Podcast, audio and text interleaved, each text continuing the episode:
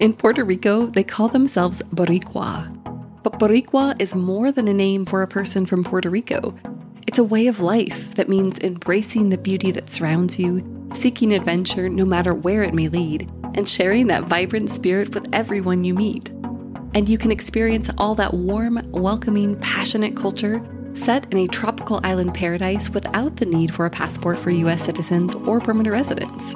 Learn more about how you can live Boricua at DiscoverPuertoRico.com. I'm Michelle Baran, Senior Travel News Editor here at Afar, and this is Unpacked, the podcast that unpacks one tricky topic in travel every week.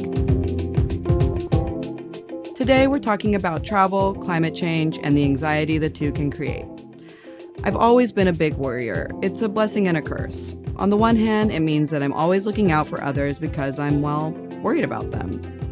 On the other hand, it can be a burden when thinking and writing about an issue such as climate change, which is so massive, so challenging, and often so overwhelming. I figured if I'm feeling extremely anxious and worried about climate change and the growing severity of the climate disasters we face each year, I bet other travelers are too. Today, we're going to be talking with two experts who can help us worriers cope with and manage the new normal of navigating travel in a climate-changing world. First, we'll hear from my wise and hilarious psychologist friend, Sanam Hafeez. Sanam offers some great advice on how to manage our climate anxiety. Then we'll hear from Paul Doucette, Regional Director of Security Intelligence and Assistance for International SOS, a global health and security risk management firm. That's a lot of words, but basically he helps people assess risk before traveling and get the help they need if they run into trouble on the road. He shares some super practical tips for how to translate our climate concerns into proactive preparation and planning. Knowledge is power, and by the end of both of these conversations, I felt I had been given some amazing new tools to add to my climate change coping toolbox. I hope they bring you some solace as well. Let's get going.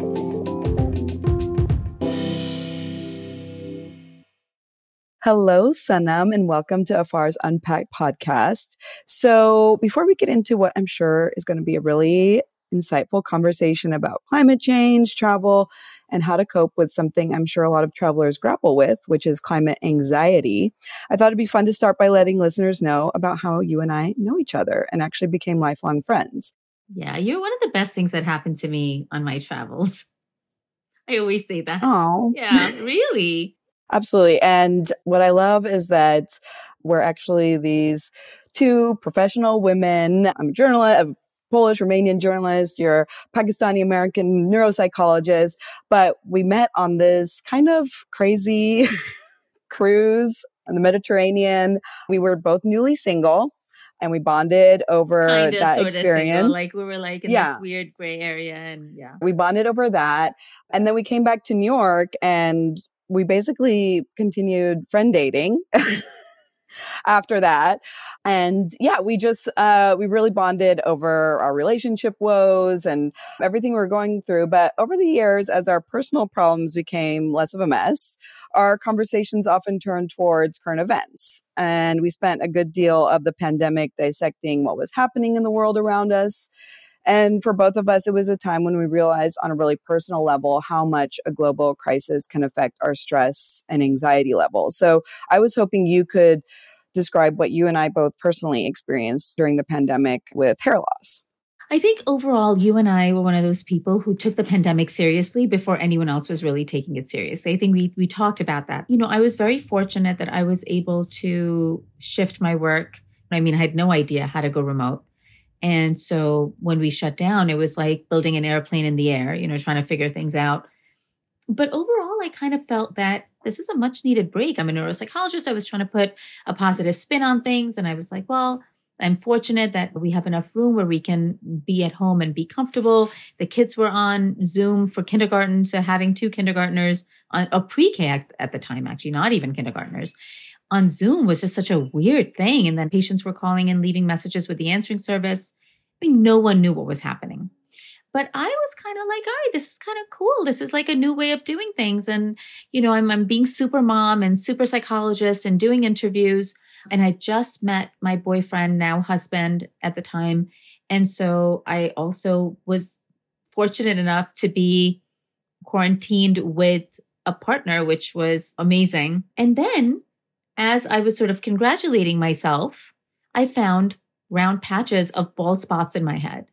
And I guess it shows how fortunate I am that that's how the pandemic hit me the hardest, that I lost hair. And it was so devastating once I could get over the shock, the depression, the anxiety, the fear. And it was very interesting. A day after I found it, I got a text message from Michelle, from you, saying, hey, you have any idea what this might be? Right. And I think, you know, what's so interesting is that we're both really similar in the sense that it's always like, okay, there's this situation going on and we're going to go to battle. I think we're both generally pretty positive people and in the sense like there's all these challenges, but okay, we're going to pivot. The kids are home, but we're going to make the best of the situation. But we're also both empaths. And I think that no matter how quote unquote under control we have the situation maybe within our own households, the situation in the world was out of control. And it was absolutely impossible for us to detach ourselves from the heartbreak of that because we were so tuned in with everything going on, even though maybe personally we didn't feel like we were crying and breaking down. Our bodies basically told us how much we were hurting and how concerned we were and how stressful a situation that you have no control over can be. And I bring this up because we're about to talk a little bit more about stress and anxiety. And I think it's just so important to understand how we do internalize these things sometimes and maybe don't even realize how much we're internalizing them until something like this happens. And for me, it was like there was a hole on the top of my head where I used to have hair. So it was just a really striking thing that happened. So what did you learn through that experience about the ways in which stress and anxiety manifest themselves?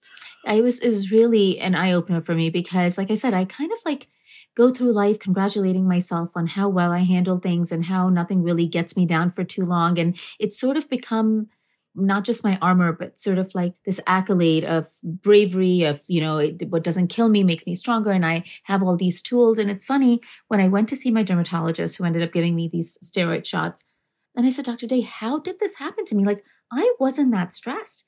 And she said, Sanam, you know this better than I do. The way your body perceives stress is not the way you think you're perceiving stress. Your body has its own way of recognizing whether it's you not getting enough sleep, you're not getting enough exercise, you're not getting enough sun, you're not getting enough downtime. I realized I was just going all the time. It was anywhere between doing interviews with public outlets, magazines, TV interviews, but also making sure that my mom, my sons, myself, and my boyfriend who was often there, that the five of us had something to eat. And grocery shopping was like going to war.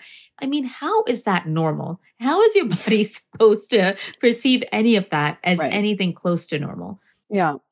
So as the pandemic became less all-consuming over the course of the past year and travelers started to head back into the world, a lot of us began to refocus on another, in some ways, arguably much larger challenge, which is climate change. And this year, we had ample reminders of how bad global warming is and will continue to be, ranging from devastating hurricanes in Florida and the Caribbean to one natural disaster that hit particularly close to home for you this year. And that was the heartbreaking flooding in Pakistan, where you and your family are from.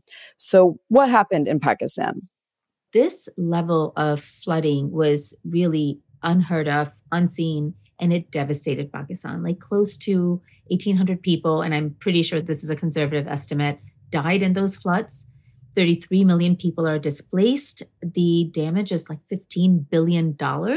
And I think what a lot of people don't know is when you think of Pakistan, you don't think of glaciers, but outside of the polar regions, Pakistan has the greatest number of glaciers of any other place on Earth. So all those glaciers are melting at an alarming rate, and they're causing this flooding. And it was interesting because I'm very much in touch with family from Pakistan. And after a few weeks, it seemed like everyone, it was like business as normal. Everyone had just kind of gone back to work, back to school, back to life. And I thought, so who are these people who are hurting? And it was obviously, as anywhere in the world, it was the poor people and the people who lived in areas that were untouched, out of harm's way, who had the money to sort of just shelter till the storm passed, kind of went back to work. And what's scary about this is just like with the COVID pandemic, the way I saw that coming, you know, again, there are people who would call this catastrophizing, but that's what they call any scientist or anyone who predicts, yes, there are things that are going to happen. Will they necessarily happen in our lifetime? Maybe not. But there's still this weight of this is what we're leaving behind for our children, for the next. I mean, how is this going to work? You know, your car breaks down, you can go get another car. But when the earth breaks down, there's nothing else. This is it. Absolutely. And, you know, much like with the pandemic, as you mentioned, I think that climate change can be this very daunting and overwhelming issue for a lot of people. And our responses to it vary from shutting down and not wanting to deal to being hyper-focused on it and wanting to do as much as we can. I've also heard a lot of people describe a sense of hopelessness and helplessness around the issue because they honestly just don't know how to make an impact or what to do to help drive change. And if I'm being honest, I feel this too. As a mother, I have this deep guilt and concern about the world that we're leaving behind for the next generation. So I'm hoping we can unpack these feelings a little and maybe better understand the coping mechanisms available to us as we move about the world. So first of all, is it normal to feel completely overwhelmed by an issue like climate change? Yeah, very much, because it's such an intangible issue. Why is it that after all this time on Earth, why has it sped up in the last 30, 40 years? You know, what can we do? Is this even reversible? You know, at least when, let's say there's a crisis like an earthquake or floods and you donate money and you say, okay, you know, even if this feeds, you know, one person, I'll feel good about that. But with climate change, how do you contribute? What do you do? Right. I think the other thing is just getting bogged down and thinking that you have to be this environmental saint, which is impossible.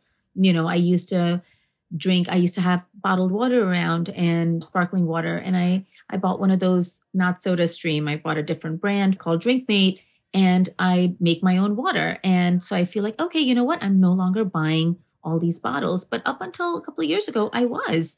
You can only make small changes that are pertinent to you, things that you know you contribute. My husband and I, he installed one of those compostable bins. And so all the food waste now goes in there. And now I don't feel bad about throwing out, you know, peels or food that otherwise would just become part of garbage. I feel like it's going back into the earth. So I think little changes, even though in the big picture, they're not even a drop in the ocean, I feel like they make me feel, okay, I'm doing what I can. Right. Like less out of control. You obviously control your own decisions. So if you can make decisions that you feel better about so that you at least feel like you're not a huge part of the problem, then maybe that is a way to start to move forward past some of those sort of overwhelming feelings that a lot of people can have. One thing that I've heard climate anxiety compared to is a form of grief, and people feel this sort of extreme sense of grief for the planet. It seems to me like one of the first and best ways to address grief is to kind of identify that those are the emotions that you are feeling and that it's kind of normal for processing something of this magnitude. Yeah, I think there are a lot of people who would be like, wait, you actually think about this so much? You know, I think a lot of times people will avoid a conversation or a thought process like this because it's a rabbit hole. Because once you start with something this big, before you know it, you're envisioning one of those scenes from those movies, like, you know, where the world has ended and nothing looks the same anymore. And it's terrifying. So I think people don't let themselves sit with those feelings for very long because they are so uncomfortable. I remember this patient popped into my head several years ago. I had this girl and she had a tremendous amount of catastrophic anxiety. And she said something about a tsunami stemming from the coast of Africa. And I said, well, why does that worry you so much? And she deadpan looked at me and genuinely said, because I live in New York and when the tsunami comes up, it's going to hit New York. And I said, how do you know about this tsunami? Like, how come I haven't heard of it? And she said she watched a documentary that said that someday in the future, with no certain date or time frame, there could be a tsunami that'll go up toward the Atlantic. And she just pieced it together and thought, you know, that's how anxiety works. I mean, there was nothing immediate or anything that she could really tangibly state, but the brain her mind kind of ran away with it. And the brain has a way of catastrophizing and holding on and tightening its grip on anxiety. And anxiety needs something to latch onto. So I think climate change can feel a little bit like that young girl. You have no idea when it's going to happen. You don't know what it's going to look like, but it's overwhelming and it's all consuming and it's just going to mean complete and utter devastation. Is there a way to move through the world in a healthy and positive way while still carrying that stress and anxiety with you? Because if there's, you know, there's a situation that is happening, you can either deny it or put it on the back burner, which a lot of people do. That is certainly one coping mechanism. But if you're unable to set it aside, but you still want to be able to move through the world in a healthy, positive way and not be gripped by fear and anxiety, what are some of the ways that you can do that, that you can live, have those things live side by side? Well, I mean, but we do it all the time. Let's say you're on your commute to go to work and you're pondering and mulling over an argument you had with your spouse the night before or something, a big, family crisis that's weighing on you. And you walk in the door and your boss wants to see you.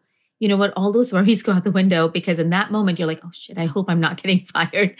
So anxiety has a way of automatically taking a backseat and coming back to the forefront when you give it room to grow and you have the time to indulge in it and foster it and water it and, give it the attention that it wants and it's looking for. People who are prone to anxiety will always find something to be anxious about. People who are empaths, like you said, that you and I are, true empaths, I think that this is another word that kind of floats around. I've known you long enough and really well enough to actually be able to say that, yeah, you absolutely are an empath. And so am I, very much so. But we also manage to function in the real world and manage all our responsibilities. If we let ourselves drown in this anxiety, we wouldn't be able to take care of our kids, do this podcast, pay our bills, be there for our partners. So the only way to manage anxiety is to pay attention to other areas of your life that need attention. And when those things need attention, anxiety will have nowhere to go but take a backseat. If you could say, okay, well, in the big picture, I'm not going to make a huge difference by myself, but what things are important to me? Where can I make small changes? So the ones that I mentioned, the reason I mentioned it is because everyone has something like that. For instance, I still use paper towels. It's a thing. They're not the best, but I try to go for the biodegradable ones or the ones that are environmental friendly because I'm not going to sit here and lie and say I could just throw a paper towel. I need them. I have a home with two kids. But you know what I do? And this may be the immigrant in me. If I, let's say, wipe one counter down instead of just throwing it away, I'll use it to wipe water somewhere else, and I'll use it 5 different times before it finally makes it into the garbage. So little things like that make me feel like, okay, I'm not the worst. May not be the best, right, but I'm not the absolute worst. What about when people just feel like this extreme anger and frustration, because it's not enough government action, it's not enough action from private corporations, and obviously these are the ones who can really move the needle. How can they channel that into something more positive and productive?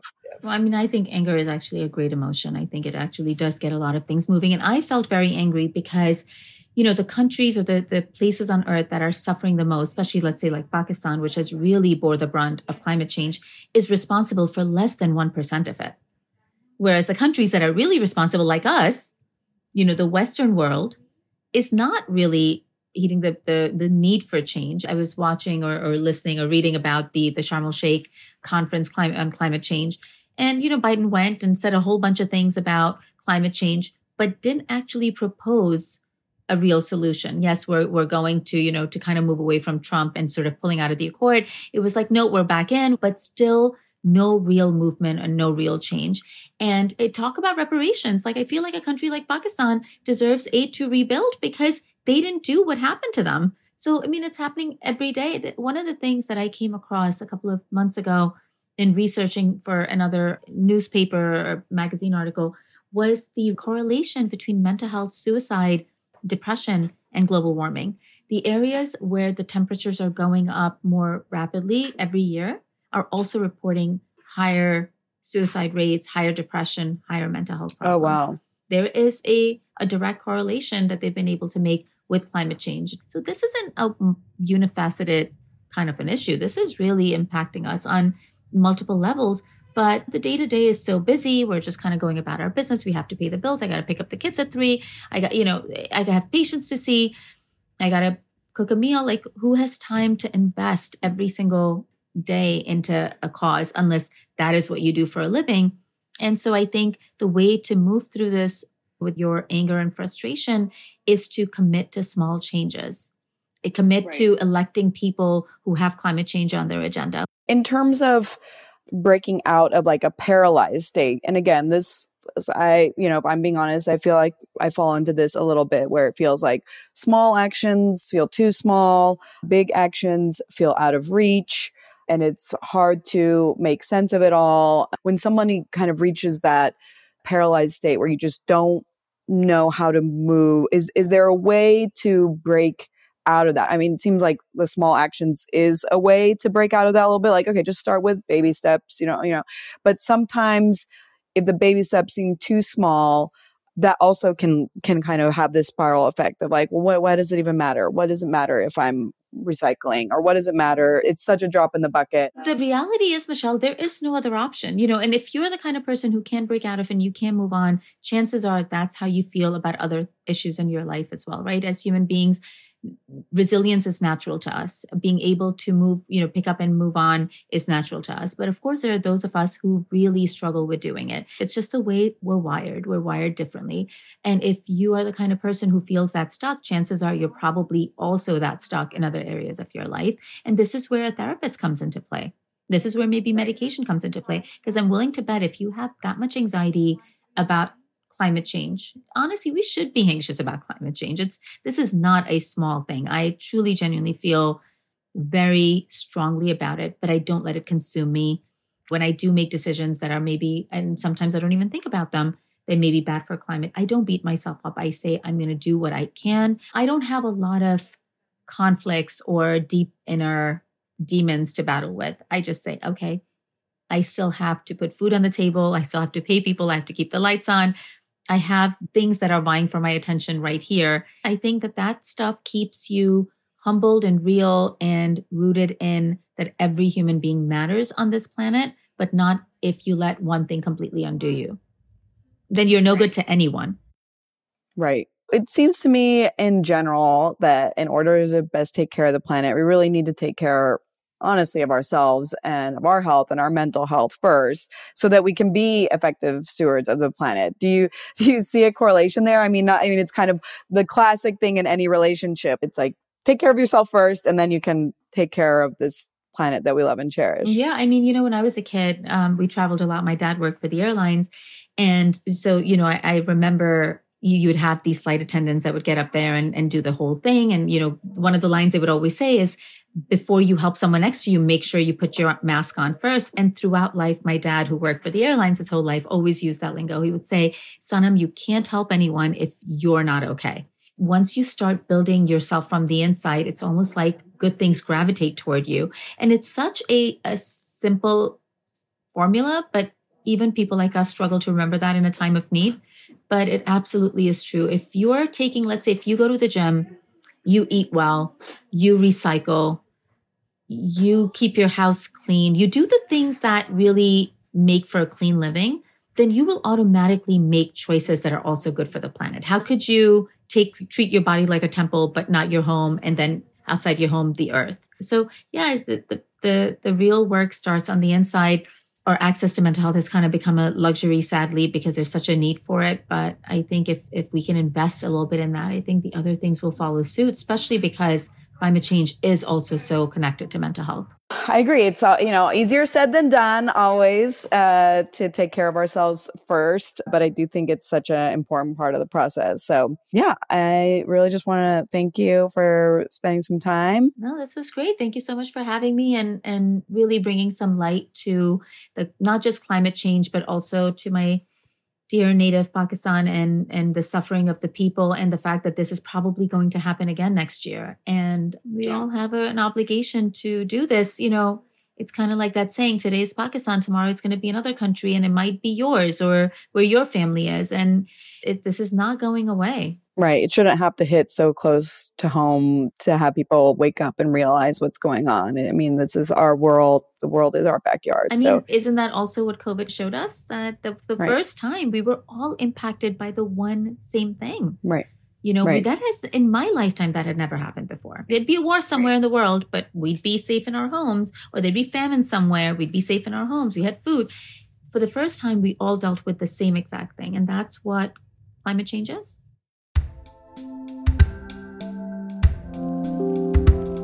So that's the big stuff, the ways our minds can torture us or protect us. And then there are the nuts and bolts of how to plan travel in an increasingly unpredictable world. That's where Paul Doucette comes in. He's the one with the long title we mentioned at the top of the episode. Basically, Paul specializes in assessing risk around the world. The company he works for, International SOS, helps advise people on risk before they travel. And it helps them deal with trouble on the ground, from medical evaluations and air ambulances to security evacuations for outbreaks of conflict. Given all that, it takes a lot to rattle him, and I knew he'd have some great advice. Now, if only I could channel his calm, cool, and collected approach to travel and risk.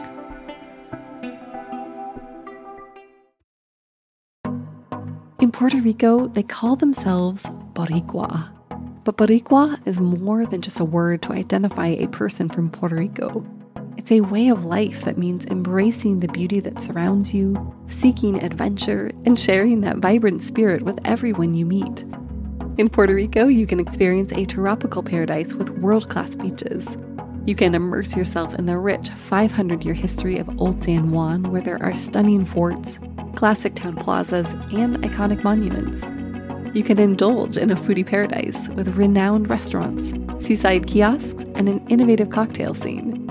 And you can take in an abundance of natural wonders like El Yunque, the only tropical rainforest in the U.S. National Forest System, all without the need for a passport for U.S. citizens and permanent residents. Learn more about the warm culture of Puerto Rico and how you can live Boricua at DiscoverPuertoRico.com.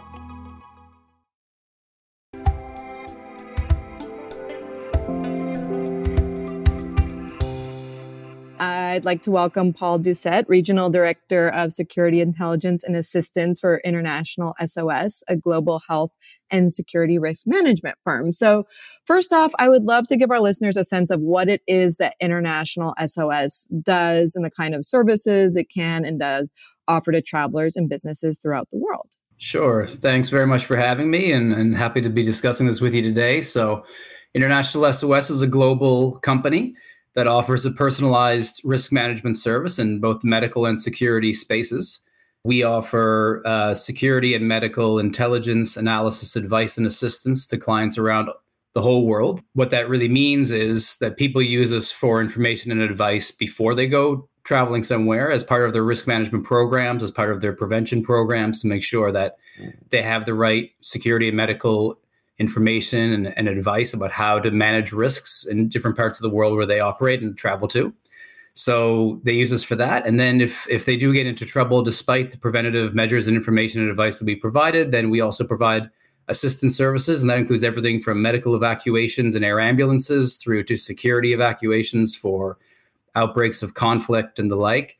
And relevant to this topic today, we do an awful lot in the Americas region in particular, in terms of natural disaster response and making sure that people who are affected by natural disasters have a means to get out of locations that are affected either before, say, a storm hits their location or in the aftermath of that, if they need support in terms of life support where they're standing fast or to be able to leave an area where the infrastructure has been damaged and it's no longer sustainable to stay where they are.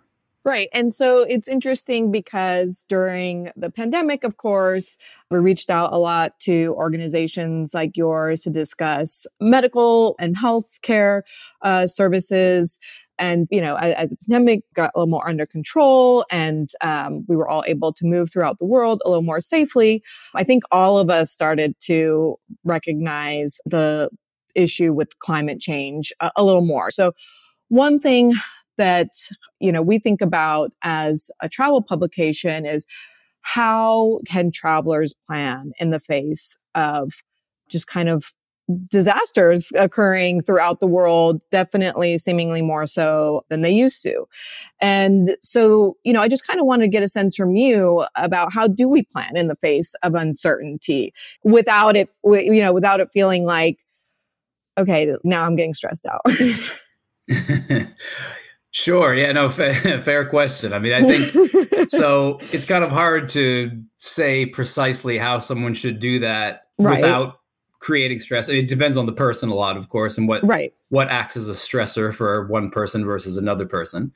But of course, you know, best practice would dictate that you look at a situation and what the risks are, have a good, clear understanding of what the risks are realistically for a destination, for the time of year, for the location that you'll be in, and so on.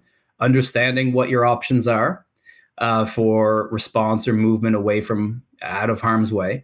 So we deal with, you know, risk management in some very serious ways. And we talk a lot about natural disasters, but also a lot about, you know, outbreaks of conflict or violent social upheaval and things like this. So for us, I think I'm become desensitized to it in a certain level, where for me, it doesn't seem like a stressor at all. It's just my job, and it has been for many, many years. You are the model for being, you know, calm, cool, and collected. Maybe so, yeah.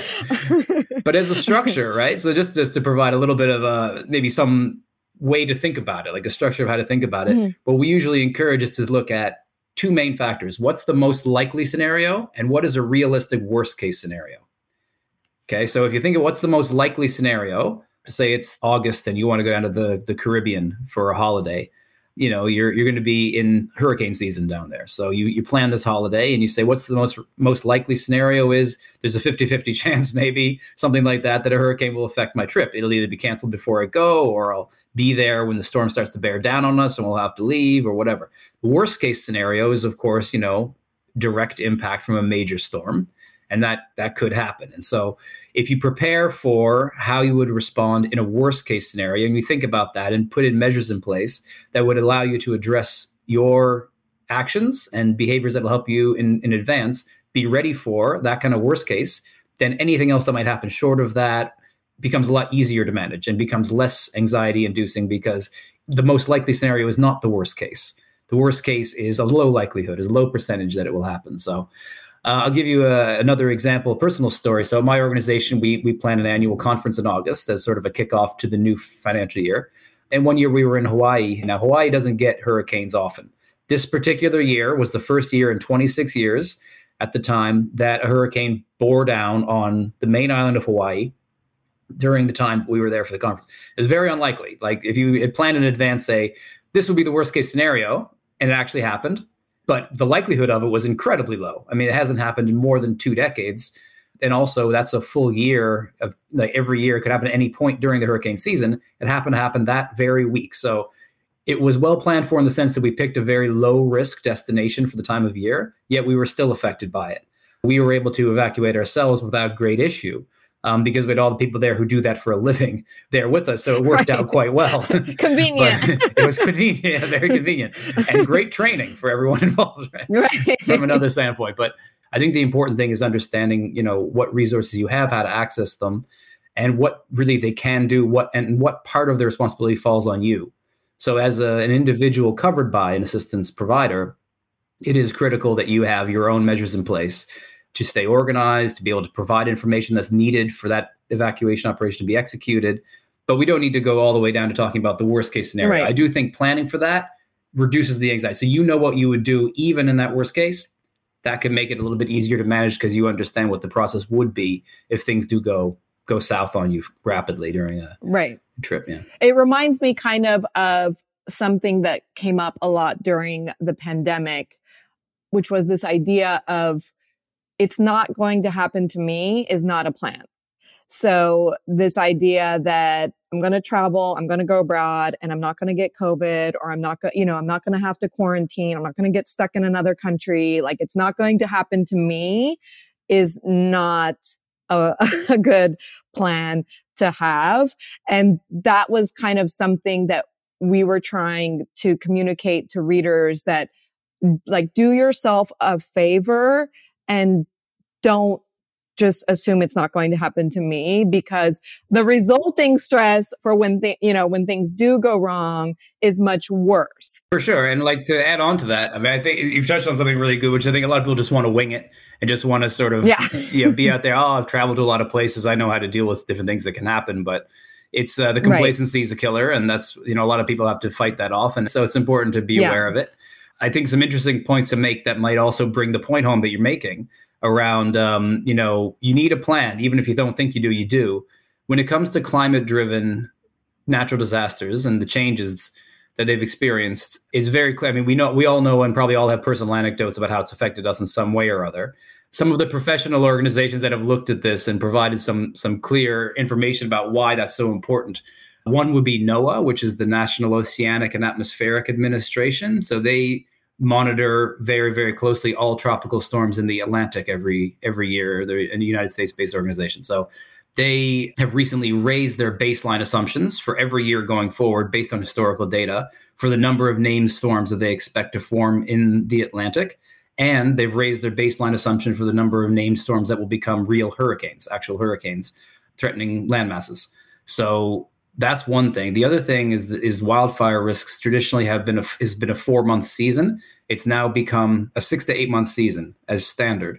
So all of these things are expanding. Again, on the hurricanes point, another interesting one is how these are taking place increasingly outside of their established patterns locationally and temporally.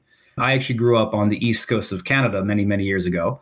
Over there, we occasionally get hurricanes coming off the Atlantic, but we got a Category 2 hurricane this year. 3 years ago, we had another Category 1 or 2 hurricane, I forget. And before then, it had been 17 years since the previous one. And before that one, it had been about 25 years since we'd received one. So small sample size, but a clear increasing trend of hurricanes maintaining their strength going further and further north. On the other side of it, down south, we've increasingly seen storms form further south, sometimes skirting the north coast of Venezuela at almost reaching hurricane strength, which is unusual. That does not fit the pattern. That's further south than those have traditionally formed. There's a lot of places down in that area that are not ready for hurricanes to hit them because it's not traditionally been in the hurricane pathways. Places like Trinidad and Tobago, Aruba, you know, the city of Caracas, Guyana as well is near there. So there's lots of locations that might be seeing that. The main point here, we should all kind of expand the parameters that we think natural disasters can occur within. There's a greater spectrum now that we should assume to be at risk from these kind of climate-driven disasters. Right. And that's interesting because I was going to ask about sort of, are there certain destinations that we should avoid at certain times of year because we do know about certain patterns? And it's interesting because, you know, to your point, yes, there are patterns. And yes, of course, it's smart to understand those patterns because that is a critical part of the risk calculus. But the patterns are changing. So Definitely. It's interesting to think about that. Like if you think you're going to a safe zone in this changing world, maybe that, you know, you also should be thinking about just having some safeguards in place just in case, because weather patterns are changing so drastically. I think you're absolutely right. It is two-pronged thing, right? It's your own personal planning and your own personal sort of state of mind about the risk. But then, yeah, what is available resource-wise locally? So the Caribbean is an easy example, right? It's a lot of countries, a lot of different governments, different environments. So Dominican Republic is one that's relatively big, relatively well-resourced, and gets hit by hurricanes every single year. So every hotel knows exactly what to do. Every hotel has backup generators. Every hotel has, you know, double glazed windows that can withstand hurricane winds. They're built for that. They're ready for that. They stockpile supplies because they have to, because they're very, very accustomed to it. If you go to another location where that's not the case at all, further south in the Caribbean, that gets very few hurricanes and you get unlucky and receive one. I mean, go back to my example of Hawaii. I remember walking around seeing in Honolulu these glass front storefronts and hotels where the glass is right down to the ground. They had one line of sandbags about 2 inches high, as all they had is flood prevention measures because they never get this kind of activity. Who's going to invest in having those things on hand when this just never happens to them? So they're just not ready. And so their ability to support you, the inherent local capability to support you in those events is far, far lower than it would be in a place that gets them more regularly. So yeah, you're a little bit more at risk in those places that are a little bit outside or adjacent to the established patterns. So when these climate related disasters affect our trips, I think one thing that has always been confusing to me, and I've been covering travel for 15 years, so I'm sure it's confusing for the average traveler, is what are the different levels of coverage and where does travel insurance fit in versus a company like International SOS? You know, what degree of help and assistance and coverage should you be, how should you think about it? Sure. So think of it as a triangle. At one point of the triangle is you. At one point of the triangle is your insurer. And at one point of the triangle is an assistance company like International SOS.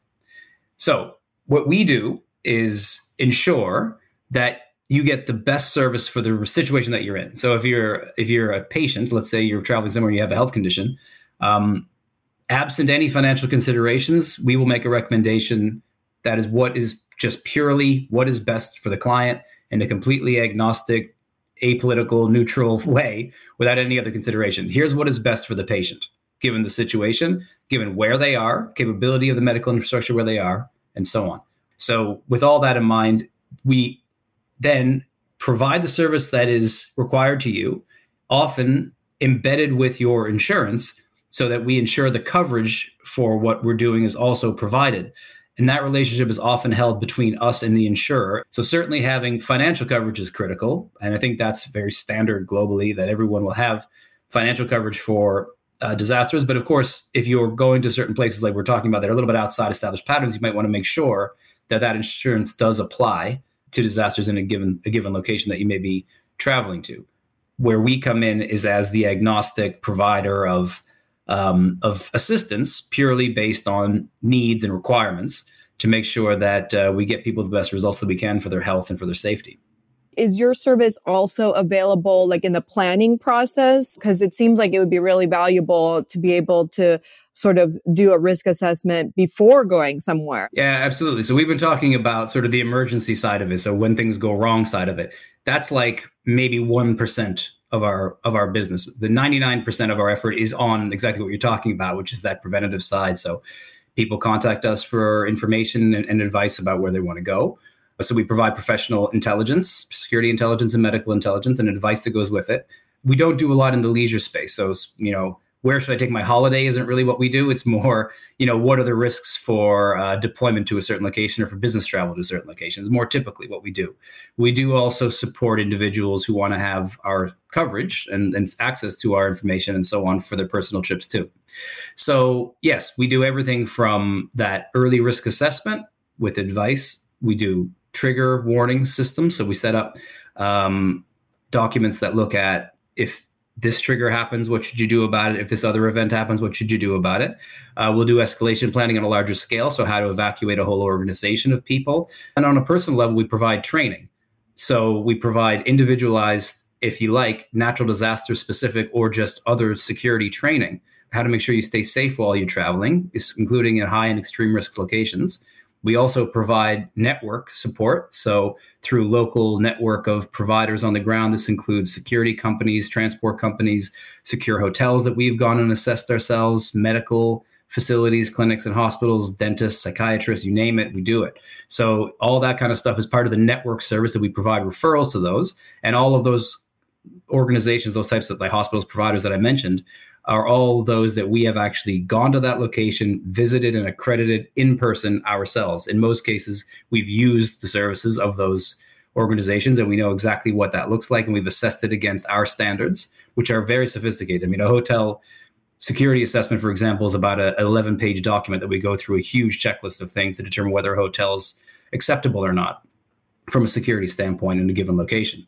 With all that in mind, I mean, some of the basic tips that I think might be more sort of tangible takeaways for the listeners can be things about, what decisions should they make in general and on the topic of climate change and weather-related disruptions and so on. Like, I think one of the biggest ones is to choose your accommodation wisely, wherever you're going. Where you stay has a huge effect on your ability to mitigate the risks that you're facing. So you can call ahead to hotels and say, what do you have in place in terms of risk mitigation? What do you have in place in terms of procedural response when it comes to, say, any kind of emergency, whether it's a fire in the hotel or whether it's a hurricane hitting the island?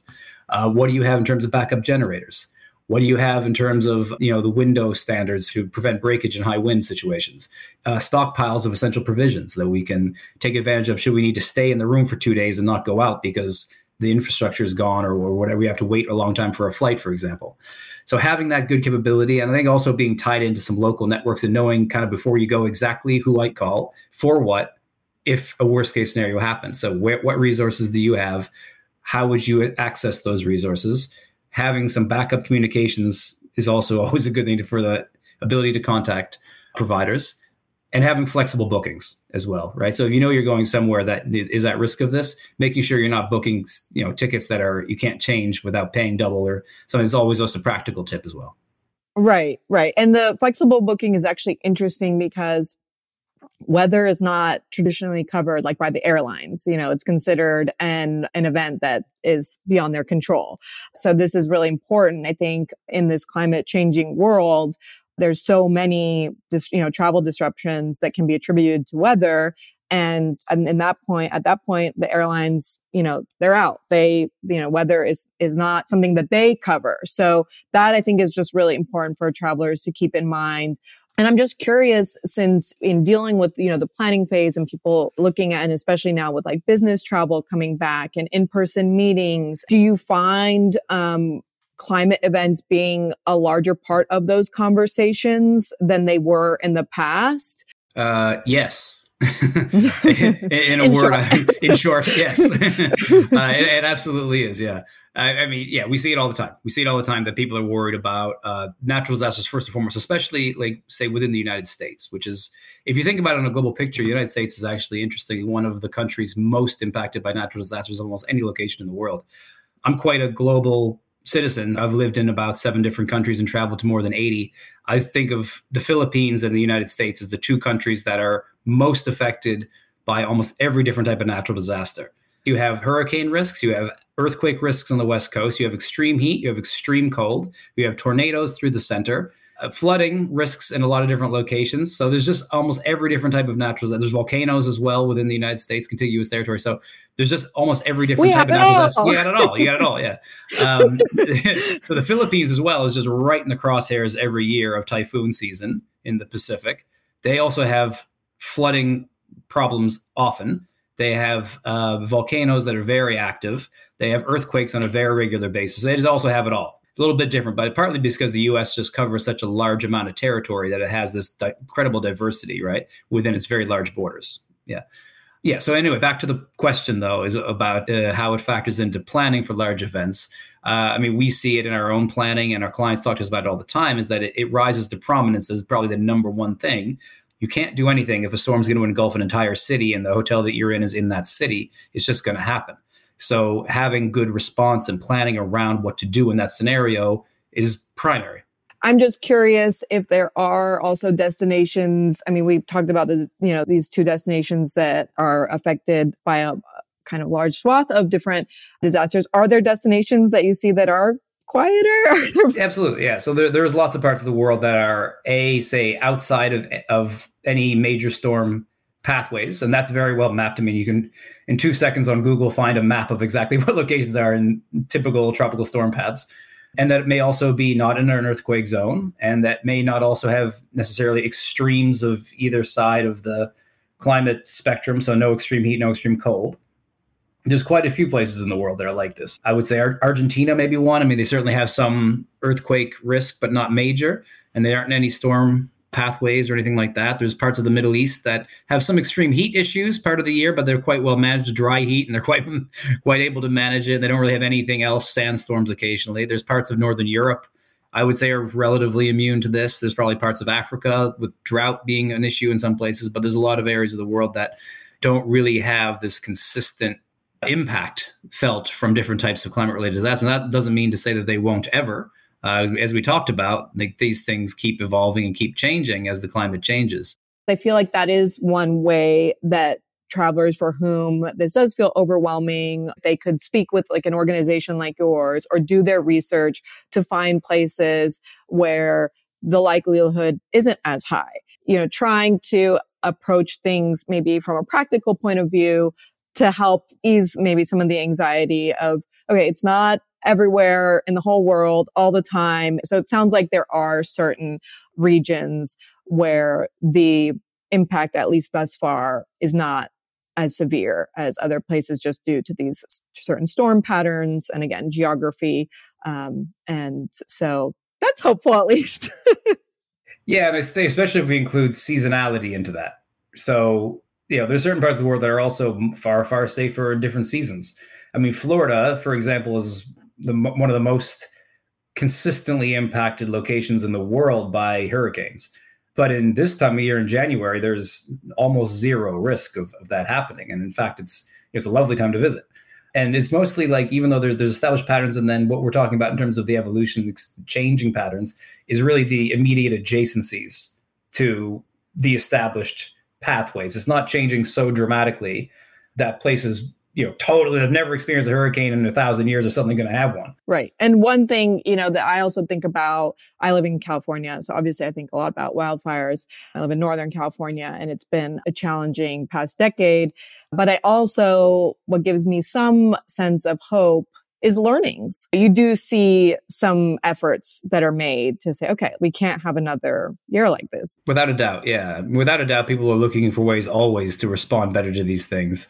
All different manner of natural disaster risks. Yeah. Well, thank you so much for carving out some time to speak with us. And I think it's some really helpful advice and information. I always say knowledge is power. So I really appreciate you helping to kind of weigh in and shed some light on this very complicated topic of climate change and how it relates to travel. So thanks again for joining us, Paul. And I think that's it. Thanks so much for having me. Appreciate the conversation.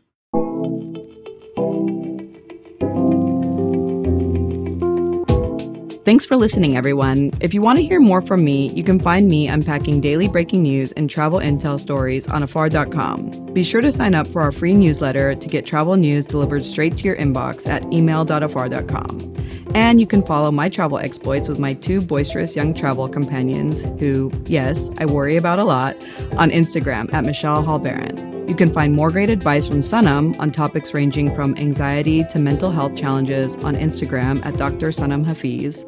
And International SOS has a great blog on its website, internationalsos.com, which covers many helpful travel topics like how to navigate natural disasters, health risks, and crises throughout the world.